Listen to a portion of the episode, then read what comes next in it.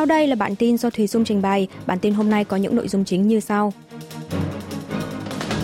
Cuộc họp công khai về vấn đề phóng tên lửa miền Bắc của Hội đồng Bảo an Liên Hợp Quốc không đạt kết quả nào. Chính phủ Hàn Quốc sẽ công bố chiến lược quốc phòng, văn kiện quốc phòng cao nhất vào tháng 3. Bộ Địa chính và Giao thông lập đối sách với hành vi trái phép của công đoàn xây dựng.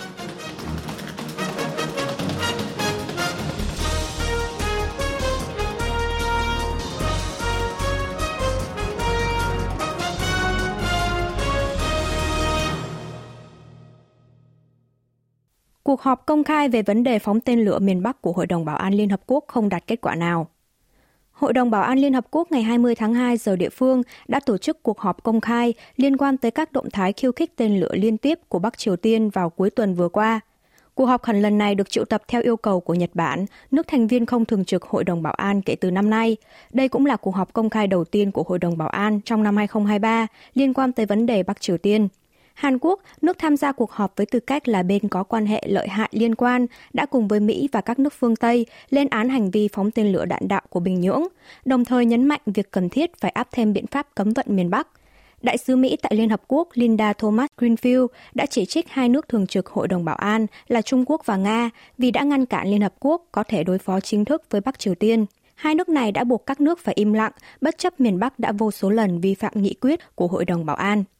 Bà Greenfield khẳng định Mỹ sẽ tái xúc tiến ra tuyên bố của Chủ tịch Hội đồng Bảo an về vấn đề miền Bắc. Cuối năm ngoái, Washington đã đệ trình dự thảo tuyên bố Chủ tịch Hội đồng Bảo an với nội dung lên án hành động phóng tên lửa đạn đạo của Bình Nhưỡng, nhưng không thành do vấp phải sự phản đối của Bắc Kinh và Moscow. Về vấn đề này, Trung Quốc cho rằng cần phải tránh những hành động có thể khiến tình hình trở nên tồi tệ hơn, qua đó tái khẳng định lập trường phản đối của các bước đi của Mỹ. Phó đại sứ Trung Quốc tại Liên Hợp Quốc kêu gọi tất cả các bên liên quan kiềm chế và có phương hướng giải quyết theo hướng chính trị một cách đúng đắn, đồng thời hạn chế các hành động làm căng thẳng leo thang. Người phát ngôn Liên Hợp Quốc trong buổi họp báo thường kỳ cho biết, Tổng thư ký Liên Hợp Quốc Antonio Guterres đã có cuộc gặp với đại sứ Bắc Triều Tiên tại Liên Hợp Quốc Kim Song vào ngày 30 tháng 1 vừa qua. Tại đây, ông Guterres đã truyền đạt mối lo ngại về tình hình căng thẳng leo thang trên bán đảo Hàn Quốc, kêu gọi miền Bắc thực thi toàn diện các nghị quyết của Hội đồng Bảo an. Đại sứ Hàn Quốc kịch liệt lên án Bắc Triều Tiên tại cuộc họp của Liên Hợp Quốc. Đại sứ Hàn Quốc tại Liên Hợp Quốc Hoàng Trung Quốc đã lên án gay gắt các vụ phóng tên lửa đạn đạo liên tiếp của Bắc Triều Tiên tại buổi thảo luận công khai của Hội đồng Bảo an Liên Hợp Quốc được tổ chức vào ngày 20 tháng 2 giờ địa phương tại trụ sở Liên Hợp Quốc ở New York. Ông Hoàng chỉ trích không có một nước thành viên Liên Hợp Quốc nào dám ngang nhiên nhạo báng và đe dọa vai trò của Hội đồng Bảo an, cũng như nguyên tắc hiến trương Liên Hợp Quốc như miền Bắc.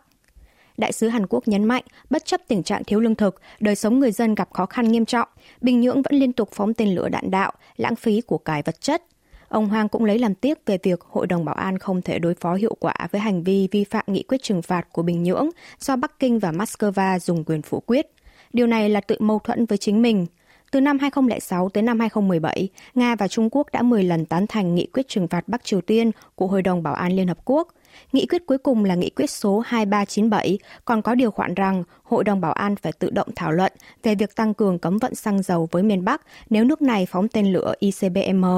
Vậy nhưng Nga và Trung Quốc gần đây lại phản đối việc cấm vận thêm với miền Bắc trước sau bất nhất.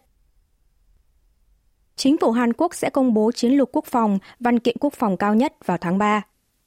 Bộ Quốc phòng Hàn Quốc ngày 21 tháng 2 cho biết chính phủ đang soạn thảo chiến lược quốc phòng với mục tiêu công bố vào tháng 3 tới. Chiến lược quốc phòng này được sửa đổi từ chính sách cơ bản quốc phòng, được Hàn Quốc công bố 5 năm một lần, theo khái niệm tương tự với chiến lược quốc phòng của Mỹ, kéo dài thời gian thực hiện lên thành 15 năm. Đây là một văn kiện mật nên nội dung cụ thể sẽ không được công bố. Tuy nhiên, bốn mục tiêu trong chiến lược sẽ bao gồm phòng thủ tích hợp và năng động, đổi mới và tự cường, đồng minh và đoàn kết, an toàn và cùng phát triển. Đây là những mục tiêu đã được giải thích trong sách trắng quốc phòng năm 2022 mà chính phủ công bố vào ngày 16 tháng 2 vừa qua. Mục tiêu phòng thủ tích hợp và năng động gồm nội dung xây dựng trạng thái quốc phòng tích hợp và năng động đối phó với các mối uy hiếp an ninh phức tạp như việc Bắc Triều Tiên đẩy cao hạt nhân, cuộc cạnh tranh chiến lược Mỹ-Trung ngày càng trở nên sâu sắc, biến đổi khí hậu, dựa trên nền tảng đó để đạt thắng lợi sớm, giảm thiểu thiệt hại trong các tình huống nguy cấp. Đổi mới và tự cường gồm nội dung xúc tiến tăng cường hệ thống phòng thủ ba trụ cột nhằm đối phó với uy hiếp hạt nhân, tên lửa miền Bắc, phát triển năng lực thực thi tác chiến an ninh mạng, máy bay điện từ và không gian, để nhanh xây dựng hệ thống chiến đấu phức hợp có và không có người lái, tăng cường năng lực đối phó với máy bay không người lái. Nội dung chính thức của chiến lược quốc phòng dự kiến sẽ được quyết định sau khi Tổng thống Yoon song yeol phê duyệt lần cuối. Bộ Địa chính và Giao thông lập đối sách với hành vi trái phép của công đoàn xây dựng. Tại cuộc họp nội các ngày 21 tháng 2, Bộ Địa chính và Giao thông Hàn Quốc đã công bố đối sách nhằm ngăn chặn các hành vi bất chính, trái phép của công đoàn tại công trường xây dựng. Nội dung trọng tâm trong đối sách mà Bộ Địa chính vừa công bố là thực thi biện pháp dân sự, hình sự đối với các hành vi trái phép của công đoàn xây dựng xảy ra tại các công trường xây dựng có chủ đầu tư là cơ quan nhà nước. Bộ Địa chính quyết định sẽ xử phạt ngay lập tức trong trường hợp công đoàn cưỡng ép về tuyển dụng, yêu cầu khoản chi phí cho người lao động chuyên trách nghiệp vụ công đoàn hay các khoản chi phí hàng tháng, quy kết đây là hành vi đe dọa, tống tiền.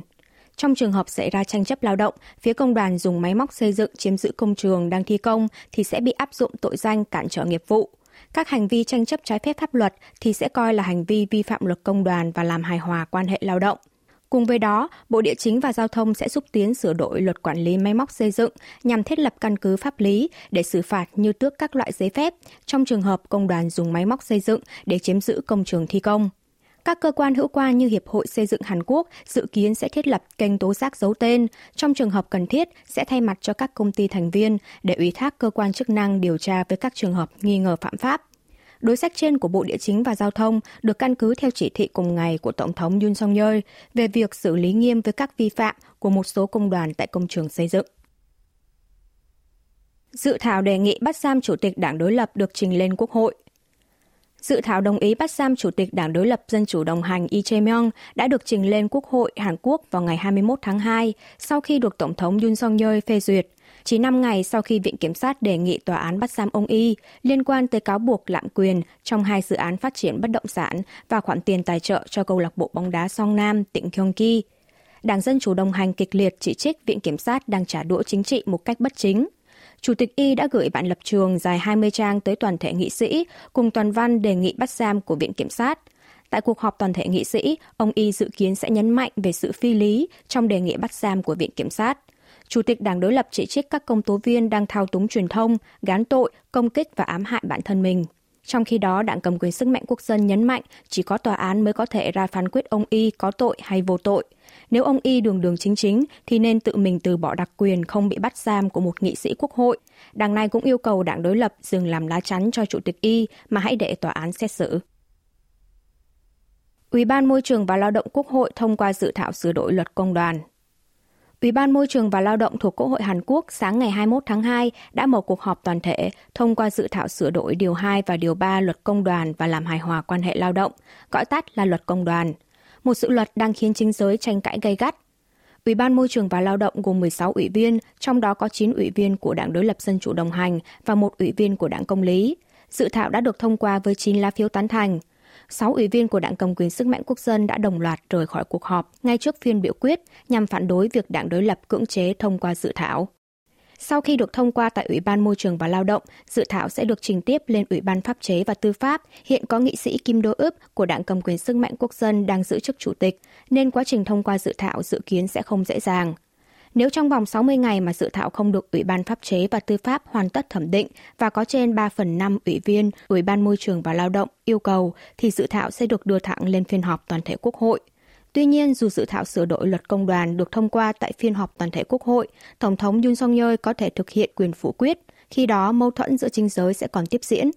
Điều 2 và Điều 3 luật công đoàn có nội dung đảm bảo quyền thương lượng cho người lao động tuyển dụng gián tiếp và cấm doanh nghiệp khởi kiện, đòi bồi thường thiệt hại và thu giữ tài sản nhằm mục đích đàn áp các hành vi tranh chấp lao động.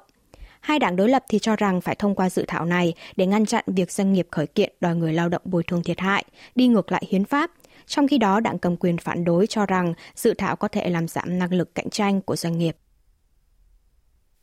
ra mắt nhóm điều tra đặc biệt về tội phạm ma túy tại bốn viện kiểm sát thành phố cấp trung ương Hàn Quốc. Viện Kiểm sát tối cao Hàn Quốc ngày 21 tháng 2 đã chính thức ra mắt nhóm điều tra đặc biệt về tội phạm ma túy trực thuộc Viện Kiểm sát ở bốn thành phố lớn trên toàn quốc là khu vực Trung Seoul, thành phố Incheon, thành phố Busan và thành phố Gwangju. Tại Hội đồng đối sách về ma túy vào tháng 10 năm ngoái, do Văn phòng Điều phối Nhà nước chủ quản, chính phủ Hàn Quốc đã công bố đối sách tổng hợp về quản lý ma túy, trong đó bao gồm kế hoạch ra mắt nhóm điều tra đặc biệt về tội phạm ma túy. Nhóm điều tra đặc biệt tại Viện Kiểm sát ở bốn thành phố cấp trung ương trên sẽ bao gồm 84 nhân lực chuyên môn thuộc các cơ quan chính phủ như cơ quan hải quan, cơ quan an toàn thực phẩm và dược phẩm, chính quyền các địa phương, cơ quan quản lý Internet, trong đó 69 cán bộ thuộc Viện Kiểm sát.